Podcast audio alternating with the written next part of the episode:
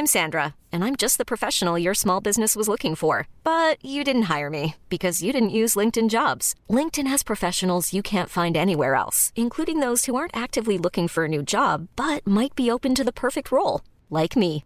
In a given month, over 70% of LinkedIn users don't visit other leading job sites. So if you're not looking on LinkedIn, you'll miss out on great candidates like Sandra. Start hiring professionals like a professional. Post your free job on linkedin.com slash achieve today. Ever catch yourself eating the same flavorless dinner three days in a row?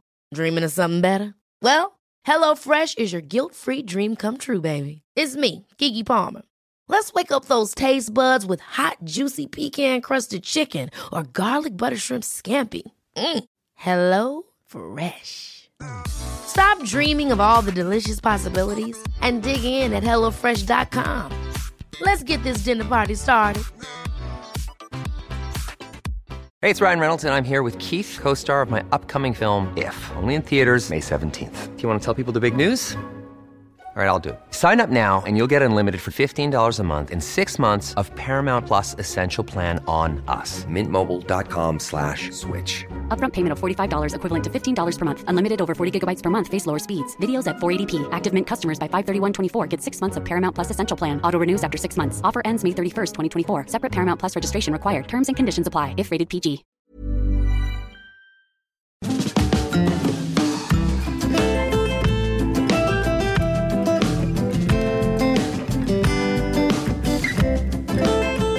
Hi, I'm Zibby Owens, and you're listening to the Webby nominated podcast, Moms Don't Have Time to Read Books. Please also check out my other podcast, Kids Do Have Time to Read Books.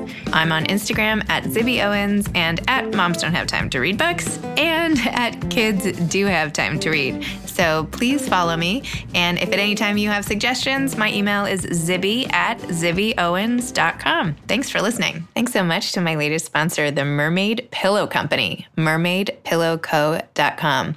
They make these amazing pillows with sequins on the back and positive messages on the front. And they now even make custom pillows and blankets. It's an amazing company. And if you enter the code ZIBBY, Z I B B Y, you will get 10% off, which is super cool. So please check them out, mermaidpillowco.com. Hi, I'm really excited to announce that I'm starting a second podcast, which is going to be called Kids do have time to read books by Zibby Owens and Family. today. And my- today. And my kids are going to help, right? yes, yes. They're excited. We're going to be interviewing And I'm excited. And we're going to interview amazing children's book and authors and young adult authors with my older kids. And it's just going to be fantastic. Make sure not to miss it. I am so excited to be interviewing Evangeline Lilly. Evangeline is the author of the children's book series, The Squicker Wonkers. The two titles in the series so far are The Pre Show and Act One The Demise of Selma the Spoiled. She's also released audiobooks of The Demise of Lorna the Lazy and The Demise of Andy the Arrogant.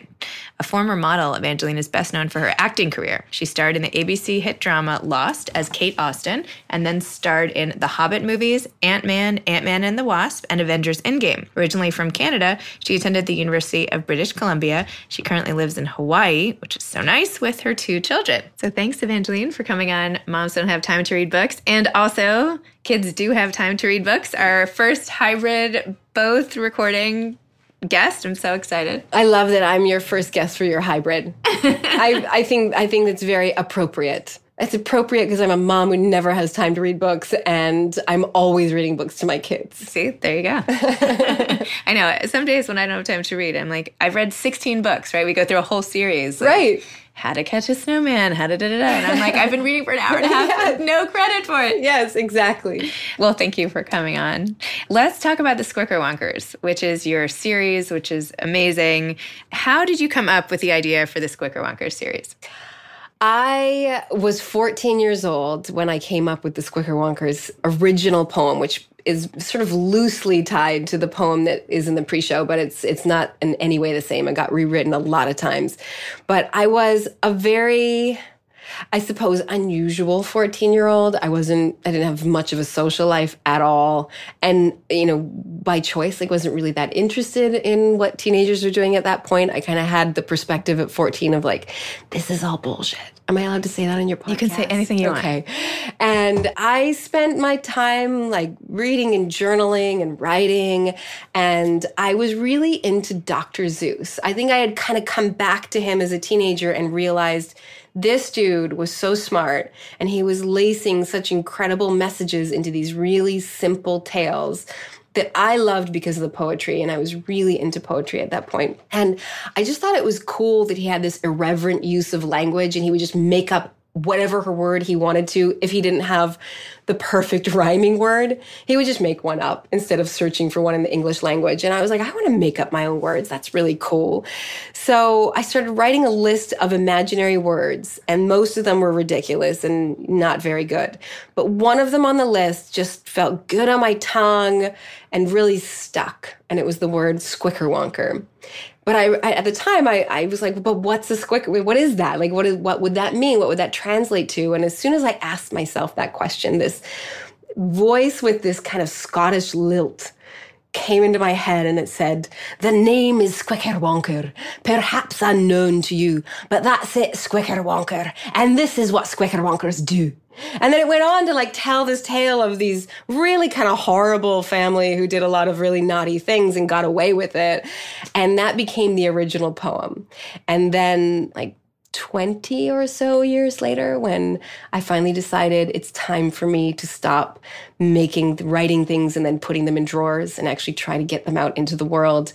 The illustrator who I was courting at the time read a few of my manuscripts and he read the Squickerwonkers and he said, Oh my God, I have such a clear vision for what I want to do with this book. I want to put it in a wagon and I want it to be marionette puppets and I was in love. I just thought this was amazing. I've always loved dark kids' books, and I love marionette puppets, how they have sort of a built in sense of creepiness and mystery and magic. And that was sort of the beginning of what has now become a seven year journey. Wow and to remember all that from when you were 14.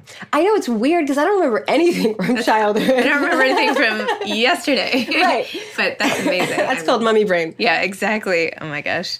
So we were talking earlier also about how you were kind of a reluctant reader and how these books are intended to benefit readers similar to that, like the way you used to be. Can you talk about how your own experience sort of informed the way you package these ones? Yeah. Interestingly, the books have this kind of ambiguous age range because I intentionally tailored these books to me as a little girl. And I was a really poor reader. My comprehension was really high. I, I understood everything I was reading, but I was so slow. I was so painfully slow that I started to feel like there was something wrong with me or I was stupid because my friend could read a book in a week that would take me two months to get through the first quarter and, and I would just end up giving up. And so I started to really loathe books. The, the, the idea of reading in a books actually made me feel mad inside because I was ashamed and I was embarrassed about the fact that I was such a slow reader. And then my grandfather, who was an educator, he introduced me to this author, Edward Gorey. And Edward Gorey, if you don't aren't familiar with his stories, his books are very dark and they deal with highly sophisticated and mature subject matter, primarily with death, death and gore. But there's like five or six words on a page and they're very highly illustrated. And he was the first author that I felt wrote his book for me.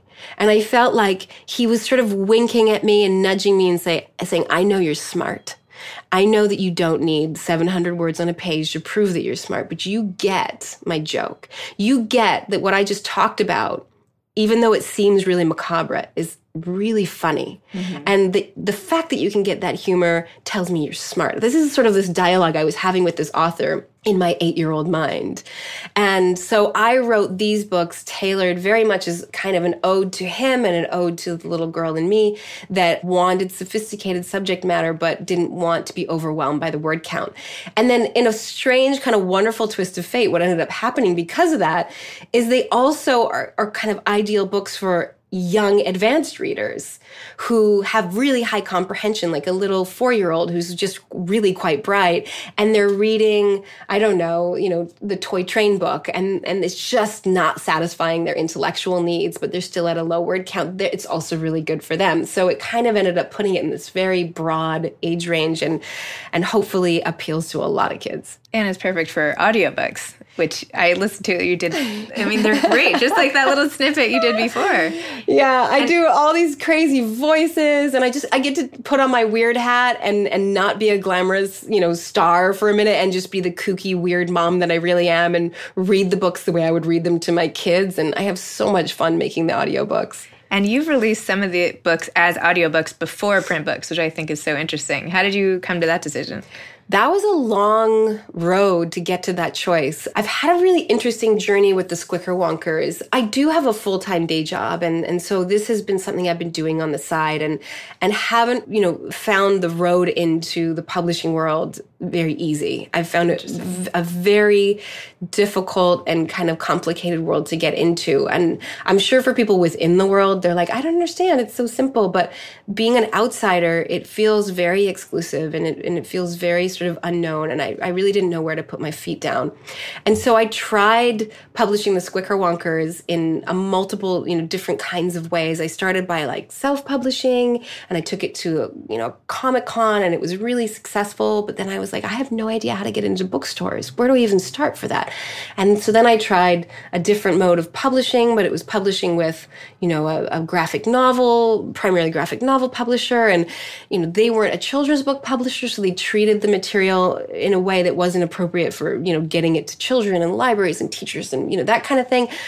I was like, what? Ugh, like this, this isn't a good fit. Like this isn't working. And then I ended up deciding, forget it. I, it doesn't matter. It doesn't matter how many kids read this book as long as one kid is touched by this book.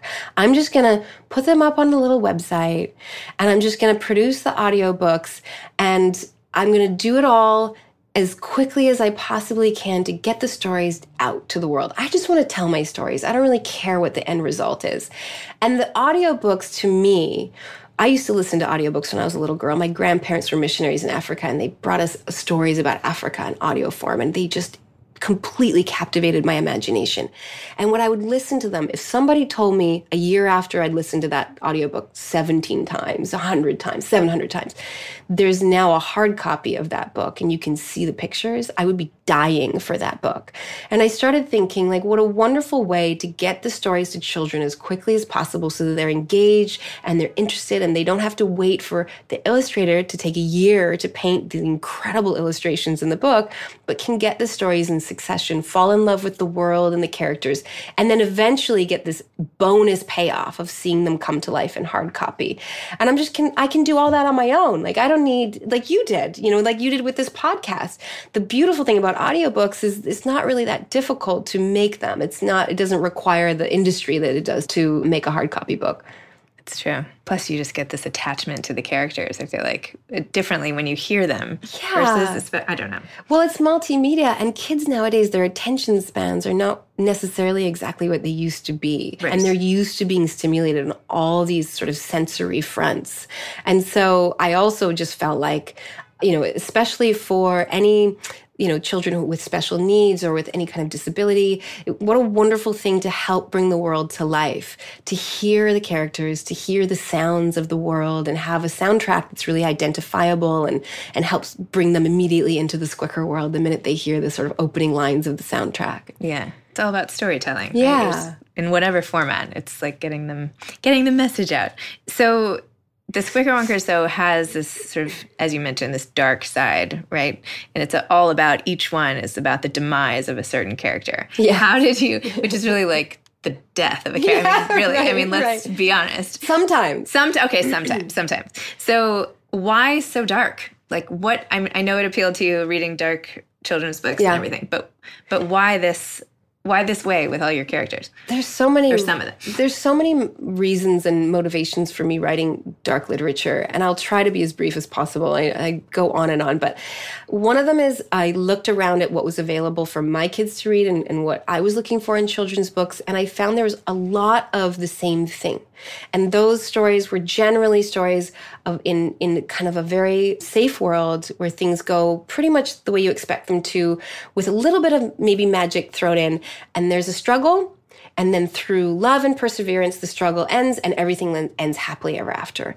And I I felt very strongly that in this age of protective parenting, this protectionist mentality we have around our kids, that we're doing them such an enormous disservice. And I see these millennials that graduate from high school and or college and go out into the real world and are completely paralyzed with stress and anxiety and fear because they're facing a real world where things don't always turn out with a happily ever after ending and they have no coping mechanisms because no one ever told them those stories that didn't end so well. And then they didn't have the chance to both process those and talk about them in a very safe place, in the nurturing place of a nursery or a reading room or a classroom or a library with adults who can guide them through what it means when things don't go our way or when things don't end nicely for us and how we can reflect and how we can learn from those experiences and there was an old tradition that I really respect in telling stories to children that is lasted much, much longer than this modern era of happily ever after.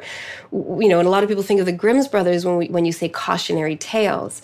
But that used to be the bulk of the stories we told children to prepare them for life. It was a safe way for them to explore their own shortcomings, their own failures, and learn how to deal with them. And nowadays, we really don't tell cautionary tales so much to children anymore. And I think they're really an important part of development. And so I called the Squicker Wonkers cautionary tales for modern day brats who are so used to being told it's not your fault, it's okay, you didn't do anything wrong, it's the teacher's fault, it's your friend's fault, it's mommy's fault, but it's not your fault. You're perfect.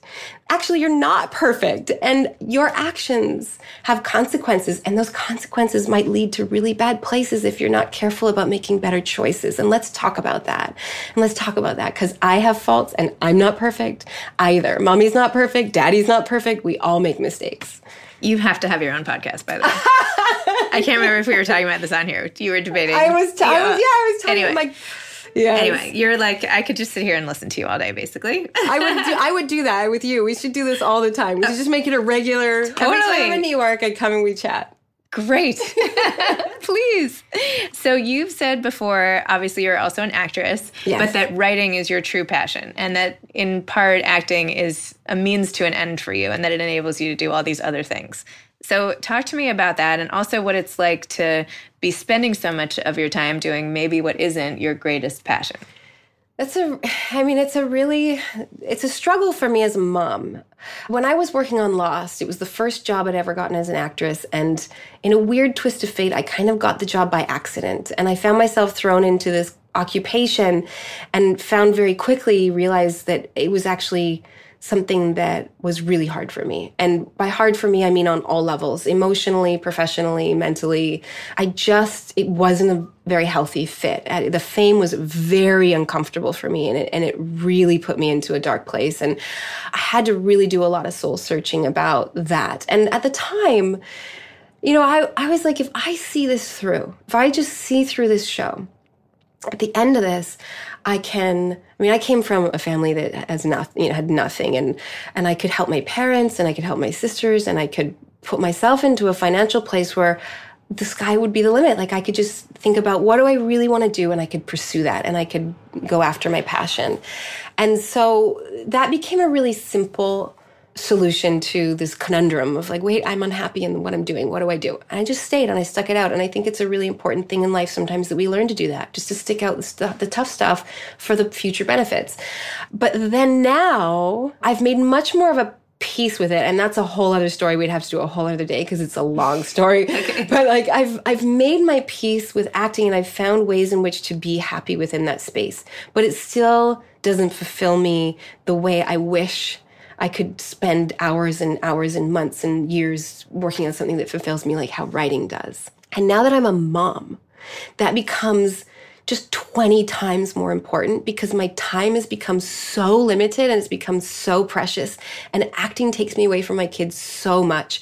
And so when something that I am not deeply, deeply passionate and committed to. And I have to do it because it's like breathing is taking me away from the things that are life, that are the only thing that matter. It becomes this real tug for me. Whereas when I tuck away into my office to write a story and I'm gone in that world for 10, 12 hours at a stretch, when I come out, I'm so full mm-hmm. and I'm so satisfied and I'm so delighted and my like I'm I'm vibrating with joy. And that joy then pours into my children and pours into my husband and I don't feel guilty about the time I took away from them. I feel good about it because I feel I'm coming back to them a better mom and a better wife. So it's still something I struggle with. It's still a tug of war for me because I'm the sole breadwinner in my family. I have a stay at home daddy who's an incredible father, and I don't want that to change. I want him there for my sons. So I got to keep paying for the mortgage and, you know, putting a roof over our head and food on our table. And acting is the most incredible day job I could have. I mean, it's, I'm so fortunate to be doing what I'm doing. But, you know, the dream is one day, maybe I could make a living as a writer. That's amazing. Yeah.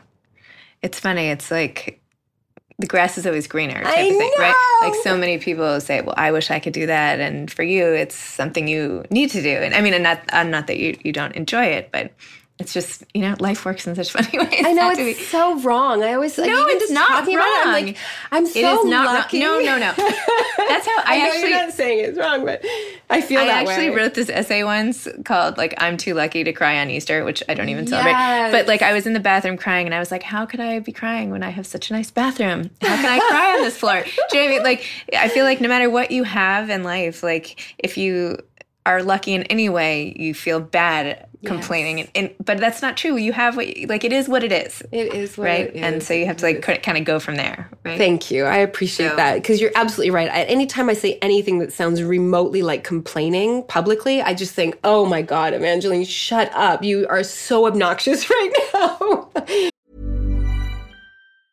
Hiring for your small business? If you're not looking for professionals on LinkedIn, you're looking in the wrong place. That's like looking for your car keys in a fish tank. LinkedIn helps you hire professionals you can't find anywhere else, even those who aren't actively searching for a new job but might be open to the perfect role. In a given month, over 70% of LinkedIn users don't even visit other leading job sites. So start looking in the right place. With LinkedIn, you can hire professionals like a professional. Post your free job on linkedin.com slash achieve today. Hold up. What was that? Boring. No flavor. That was as bad as those leftovers you ate all week. Keke Palmer here, and it's time to say hello to something fresh and guilt-free. Hello Fresh. Jazz up dinner with pecan-crusted chicken or garlic butter shrimp scampi. Now that's music to my mouth. Hello Fresh. Let's get this dinner party started. Discover all the delicious possibilities at hellofresh.com. This episode is sponsored by BetterHelp. Sometimes we all have stuff we need to get off our chests. Even if we don't think it's interfering with our daily life, there are some things you just haven't processed, be it grief or trauma, eating disorders, anything. It might be time to work on those things, and I have a solution for you therapy. Online therapy by BetterHelp. It's designed to be convenient, flexible, and suited to your schedule. I took the brief questionnaire online where there were, I don't know, 20 questions. It didn't take long at all, maybe three minutes. And then I got matched with a therapist who could help me work on whatever. I picked trauma because even though it happened in 2001, I am somehow still not over the loss of my friend on 9 11. And it is what it is. BetterHelp is going to help. And I am so excited, especially because with my special code, instead of $80 a month, it is 10% off, $72 a month, which is so much less than traditional therapy. And you'll get a perfect therapist for you. There are 35,000 therapists to choose from, so you'll find the right one. Get it off your chest with BetterHelp. Visit betterhelp.com slash moms don't have time today to get 10% off your first month. That's betterhelp, H-E-L-P dot com slash moms don't have time. I, I was even saying like this morning, I was talking to my babysitter and I was like, maybe it's obnoxious of me to talk about how I have time to read when I have you here helping me, right?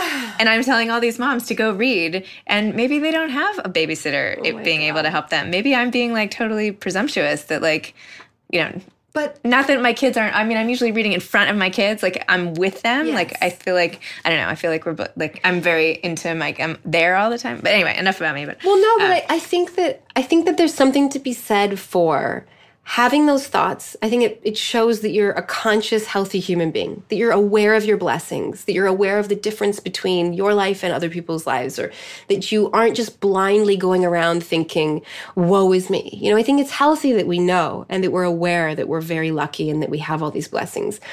And then I think it's kind of a beautiful challenge to work ourselves through those things and and do that thing of telling yourself you're allowed to hurt too. right. There's this beautiful song by an artist called Katie Herzig called I Hurt Too. And I just had this this connection to it one day where I was thinking about my fans. And I have a pretty good really like I actually really know some of my fans and I've gotten to know them over social media or whatever else and I really care about people a lot. Even strangers and you know people I don't know. I it means a lot to me if they're hurting. And recently I went through some really tough stuff and I was really hurting. And I felt like I didn't know how to reach out and say, I hurt too, as a way of being connected, as a way of being humans together without it sounding like I was complaining. But I didn't want to reach out and say, I hurt too, so people go, Oh, I'm so sorry you're hurting. I wanted to reach out and say, I hurt too, to say, like, we're all in this together. We all hurt. You know, no matter where you are, no matter who you are, you hurt too. We all have pain. Oh, that was beautiful. That's so nice. Ah, well, now I feel better about everything. So Good, you do. good. Are you able to talk about any of the stuff that was going on? That was Well, I mean, it really pertains to the stuff that I was just talking about, where I'm a really hyper focused, really driven woman. I mean, when I was 16, my career goal was to be the youngest female CEO ever to walk the face of the planet. Like that was my dream. I, I don't even like business, but that that was the ambition. Because I had been given all my life, as I continue to be given, the worst possible advice you could give a female, which is you can have it all. And I really believed that. I was uh, raised in the 1980s, and I was female, and I was told, You are as strong as a man, as good as a man. You can do anything a man can do. You can have it all. But built into my DNA, I believe wholeheartedly that it's my job to save the world from all of its woes and all of its suffering and all of its pain. I believe it's my job that I'm solely responsible for the ultimate happiness of my children and my spouse. I believe that I have to be a good person on all fronts and do everything right in life. And then on top of that, now there's this added pressure that I'm supposed to have it all, which means I'm supposed to have the most incredible career, or maybe five, and that I'm supposed to also run the NGO that I run, and that I'm also supposed to be a social activist, and I'm also allowed to and can take all this onto my plate and do it all and kill it. And I got really, really sick this year in a way that, that really unnerved me, in a way that I couldn't get better. And I didn't know why, and I couldn't get to the bottom of it. And I started to have to examine that, like, all these things I was killing it at were actually killing me, and realize that I'm one human being. I have limited resources within my body and that they're being tugged in 700 different directions every day. And that will kill me if I do not put down boundaries and start to say, I can't. Not I won't. I can't. I really can't. Like I want to, but I can't. Or just to simply say, I don't want to. Why? Because what I really want to do right now is just lay down with my little kids and have them natter in my ear while I fall asleep. And that's what I want to do. And that's what I'm gonna do. And it and it's so hard, I think, in especially right now with the Me Too movement and the Time's Up movement, and there's so much raw, raw women, raw, raw femininity, which I love. But there's also this sort of built-in danger of us as the people who I think through our DNA take on the world as our responsibility taking on too much. And I took on too much. I just took on way too much. And now I'm trying to figure out what do you get rid of? Like, it's so hard to know. What do you get rid of? Everything matters. Everything's important. and the list just like goes on and on. On It's and like, on. And it starts to hurt. Because everything you think about letting go of, you think of the people you're going to let down. And I can't, I, I have such a problem with letting people down. Like, it really paralyzes me. It makes me really upset the idea that I'm letting anyone down, especially if that person's been good to me or have put faith in me or showed me respect. I can't let them down. And I, but I have to. And, and, and I, what's happened in the, in, in the time that I've been working through all this stuff and, and really getting to the core of like what childhood issues really are causing me to need so badly to never disappoint anyone. Mm-hmm. I have let a lot of balls drop and this incredible thing has happened where those balls fall to the ground and I think they're just going to shatter and they're just going to fall apart. And actually, what happens is they're caught by all these people I've been nurturing, all these places I've put my love and my time and these things that I've given to and given to and given to and given to, and never for a second thought about what I could get back. Suddenly, I have these people who I thought I was carrying, carrying me and saying, you got to take care of you. I got this. I got you. And I'm so like, I just, I get so emotional. I get so blessed. And I'm like, oh my God, like even like young people half my age who are, I mentor them, they're suddenly saying, I got you. You know, you're good. And like, it's okay. And like being the comfort for me. And I'm like, wow, this is, this is the fruit this is the fruit of loving. This is the fruit of giving. And I wasn't looking for it, but here it is. And, and all these people now are telling me it's okay. Stop and take care of yourself. We love you. We love you no matter what you do. And it's been amazing. I'm not there yet. I'm not out of it yet. I'm still, you know, I'm getting there, but it's going to be a beautiful 40th year of my life. Thank you for sharing all that. Oh my gosh, I'm like crying myself. That was so great. That was, you're your beauty of I, I, you just it's like pouring from you the way you were saying before that you know how that your joy pours for you after pours through you after you're writing. It's like the common humanity. It's like it's mm. like all you're giving back. It's i don't know. I'm rambling. It was amazing. You're not. Thank you, thank you.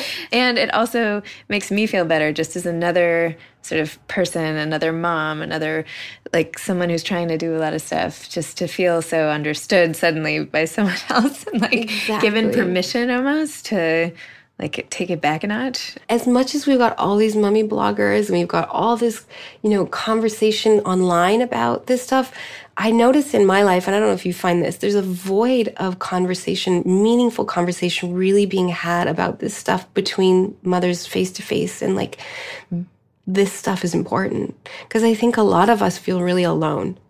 I mean, you just, you're so, so focused on those little people that it's so you you don't have time to read you don't have time to hang out with girlfriends you don't have time to go on a date with your husband and even have that person just look at you and go this is fucking hard right? Like yes it's really hard like and we need it so much because it's such a lonely place otherwise. It's so true. It's so true. I know sometimes last night after like, especially after the weekends, I don't know for you if either time, like you just want to like collapse and be like, okay, we made it. You're like, that was supposed to be the rest time? I got through a weekend. just back to prioritizing mm. and the times you do just want to sit with your kids and whatever. How do you decide what to let go? Mm. And how do you decide what's worth keeping going? Obviously, things like your day job and the acting and things you have to do, but is there any metric? Like i read all these parenting books on time management and these are the things you should do right. and do you have a way?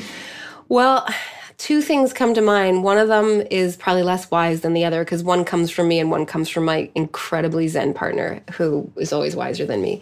The one that comes from me i recently read the first part of the book called The One Thing. It was a New York Times bestseller.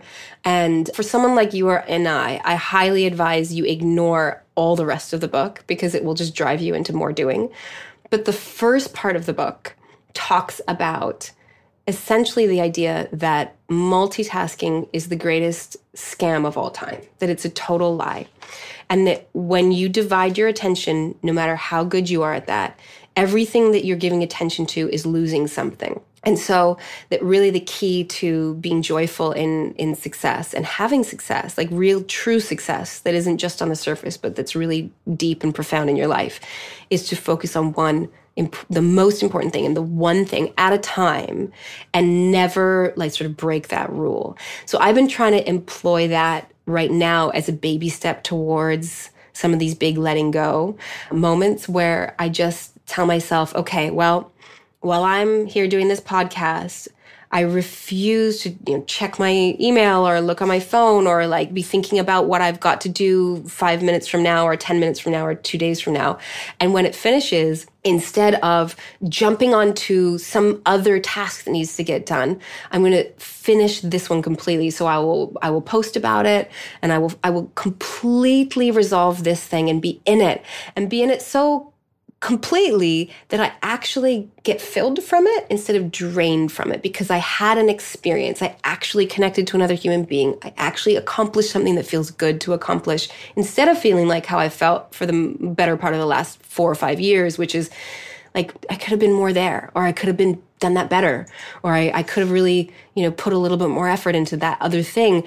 But because i was always you know kind of divided i wasn't giving anything my all and i wasn't really getting satisfaction out of any of it so that's my not so wise answer. This like practical, and I think you know a I lot think of that's wise. I thought it was great. well, the better I think I think the wise the, where I'm trying to get to, what I think hopefully that will bring me to, if I'm really just focused on one thing at a time and present with each thing at, at each moment, will get me to how my partner lives, which is that he honors himself in every moment, no matter what that means. So if he wakes up in the morning and he's like, I, because he gets the kids to school and, and does the, you know, stay at home mom routine.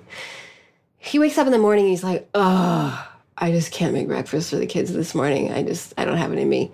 He doesn't. He stops somewhere on the way and gets them some crappy breakfast that's not very good for them and sends them off to school with that and some lunch he bought at that same place and doesn't feel guilty about it and doesn't beat himself up about it. And because he didn't feel guilty about it and he didn't beat himself up about it, when he gets home, he'll probably crash and have the nap he actually needs because he's not riddled with guilt and trying to make up for the mistake he made this morning. And then he goes on with the rest of his day and, and has probably a much better day. And the next morning, wakes up refreshed and is like, okay, I can make breakfast this morning. I'm ready to go. And he lives so completely that way. And he is my kind of Buddha. He's my, he's like uh, my example of what I want to get to. That even if he's dropping balls, he says, well, then that ball has to drop because I ain't doing it. I'm too tired. I ain't doing it. I'm, I'm too cranky. I'm sorry that's not going to happen because that sounds really boring to me. I mean, it's like anything. And, and sometimes I, I shake my head and I go, come on, sometimes there's responsibilities and you have to. And he's like, yeah, my responsibilities, I have to get that kid to school and I won't let that one drop. I know that. That's the do or die. You have to. But there is so much that you, my lovely wife, think is a do or die that is not a do or die. And that's what I'm trying to get to is like he knows that innately in his core and he just he just honors himself. He just trusts himself and he goes with it and then he doesn't look back. And I want to get there. Wow. Yeah. Good luck. He's like nodding. yeah. So, what's coming next? You're going to release all the rest of these books eventually. How long is that going to take? Do you have Oh like a schedule or? It's 20 books, so I know, you it's a while, right? Hopefully, I'm still walking and upright and not in an old folks' home by the time I finish the last one. It takes a long time for the illustrator to finish the paintings. So I was inspired by Arthur Rackham as one of my biggest inspirations for directing the illustrators and creating this series. I wanted it to have that turn of the century feel where you can see the pencil marks, you can see the watercolor marks, but what it means is it doesn't have that modern day crank it out digital efficiency. There's actual you know, pencil to paper and paint to paper, and there's real things happening that take time. And so right now the plan is bang out the audiobooks as fast as I can. Write them, produce them, give them all my heart and all my time, make them as fun and zany and dark and, and wonderful as they can be.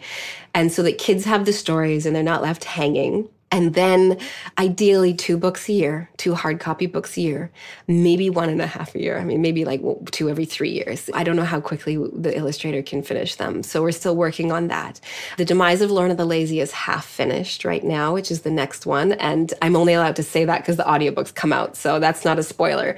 But usually we keep it a secret whose demise is coming next.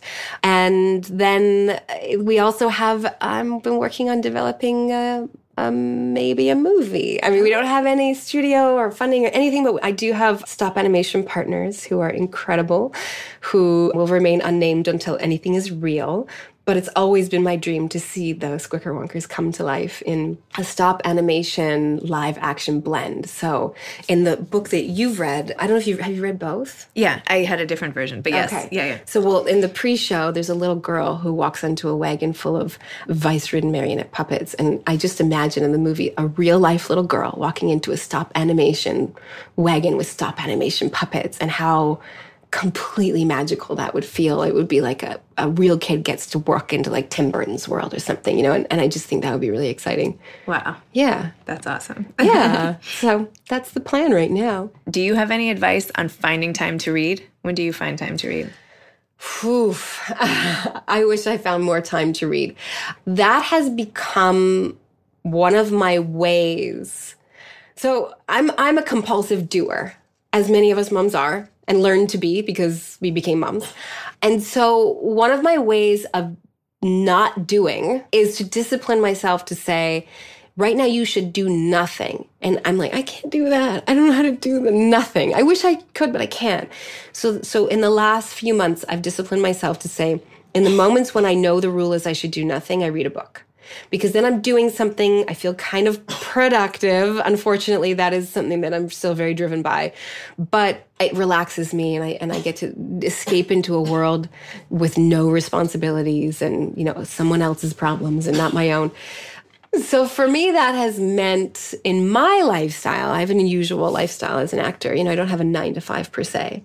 That has meant in the afternoon when my little one naps and the world goes quiet for one hour, my discipline is don't use that time to do the dishes or sweep the floor or catch up on some emails or any of that stuff. You sit down outside and you get yourself prone, not sitting up. You're not like in action mode, you're in repose mode and sort of lay, lay down and read a book. And if you fall asleep, all the better.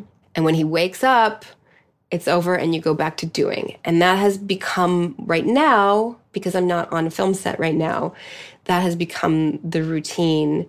And it's been so healthy for me because that stopping in the middle of my day has prevented the latter half of my day from going off the rails with compulsive doing, doing, doing, doing, doing. Like the amount of times I catch myself squeezing one, two, three little last things into the end of my day. And then by the time I sit down to dinner with my family, my brain is on overdrive and I am not there. I am in those five things I crammed into the end of my day. And that discipline of stopping midday to read, even if it's just for 20 minutes, has actually had this really wonderful domino effect on the rest of my day where I go about the rest of my day in a much clearer space and I have better boundaries and I'm more present and I don't push myself so hard. So that's become my thing right now. I love that. Yeah. I mean, even someone who does a nine to five, you could do that on your lunch break instead of talking with a girlfriend, which can still get your sort of energy up. Reading brings your energy down, which feels like, oh, now it's hard to go back to work. But maybe that's a good thing. You know, maybe your body's realizing how tired it really is. But if you get into that conversation and you feel kind of adrenalized, your body doesn't realize it's tired and it's exhausted. And that's how we get ourselves burned out and run down. Well, thank you so much for being the inaugural guest on Kids Do Have Time to Read Books and also on Moms Don't Have Time to Read Books. Well, I have one more thing I have to say in regards to kids do have time oh, yes, to read Books. I books. forgot. I'm sorry. Yes, this is really this is really cool. So, uh, you asked me about the audiobooks and you know, a big motivation for these audiobooks is I do feel that nowadays kids need so much more stimulation because they're so used to multisensory stimulation on video games and movies and YouTube and everything's every 3 seconds they have a new sound or a new visual. And I thought, you know, kids are probably not reading paper books the way we used to because they're going to the television or you know they're going to the video games. And i want kids to keep reading books. So i'm going to help maybe bring kids back to books by giving them this audio accompaniment and I said that to the man who works, who's like the head of distributing at, at Ingram, where I'm, I'm distributing my books through. And this man used to work for the publishing house that published Harry Potter. And he was the guy responsible to distribute those books. And he actually uh, called me called me out on my ignorance and said, "Actually, you're wrong. I have been amazed and delighted and pleasantly surprised in delivering the Harry Potter books to the world to realize how voracious kids still are with books and the millions and millions of copies of those books that went out every year again and again and again. And you'd think we're going to run out of kids who want to read books. And we just never seem to run out of kids who wanted to read books. And every new generation that came up into that age bracket were just as voracious as the last one. And we never saw any indication that children's passion for reading was dropping off at all. And I felt so wonderfully wrist slapped in the way you want to be wrist slapped, where you, where I was like, oh, that's so cool to know that kids are reading just as much as we were when we were kids. There's nobody's reading is still stories are still fundamental to growing up, and and they're they're forming uh, kids, and what we're doing is still really important. That's excellent. Yeah. Good news. Yeah. Kids do read. Kids, Kids do have time to read. We just don't. so we think they don't. Yeah. Oh, thank you so much. Thank you. I really It was such a pleasure. It. Thanks again to my sponsor, Mermaid Pillow Co. Mermaidpillowco.com slash Zibby. Enter code Zibby for 10% off. Thanks so much. Check out those really awesome giftable pillows and blankets. Thanks for listening to Moms Don't Have Time to Read Books. You can follow me on Instagram at Moms Don't Have Time to Read Books and at Zibby Owens and my new podcast at Kids Do Have Time to Read. Thanks so much to Steve and Ryan at Texture Sound for the sound editing. And thank you to Morning Moon Productions for providing this fantastic intro and outro music. Thanks for listening. You could always email me at zibby at zibbyowens.com.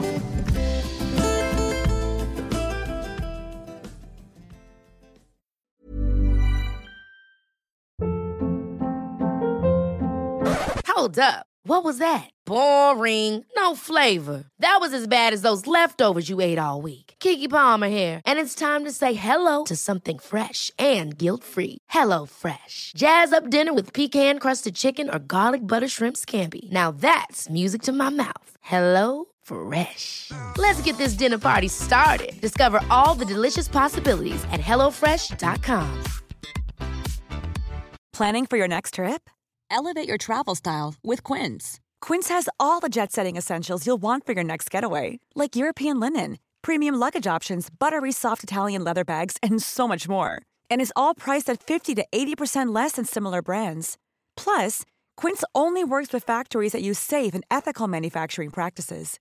Pack your bags with high-quality essentials you'll be wearing for vacations to come with Quince. Go to quince.com/pack for free shipping and 365-day returns. Hi, I'm Daniel, founder of Pretty Litter. Cats and cat owners deserve better than any old-fashioned litter. That's why I teamed up with scientists and veterinarians to create Pretty Litter. Its innovative crystal formula has superior odor control and weighs up to 80% less than clay litter. Pretty Litter even monitors health by changing colors to help detect early signs of potential illness. It's the world's smartest kitty litter. Go to prettylitter.com and use code ACAST for 20% off your first order and a free cat toy. Terms and conditions apply. See site for details.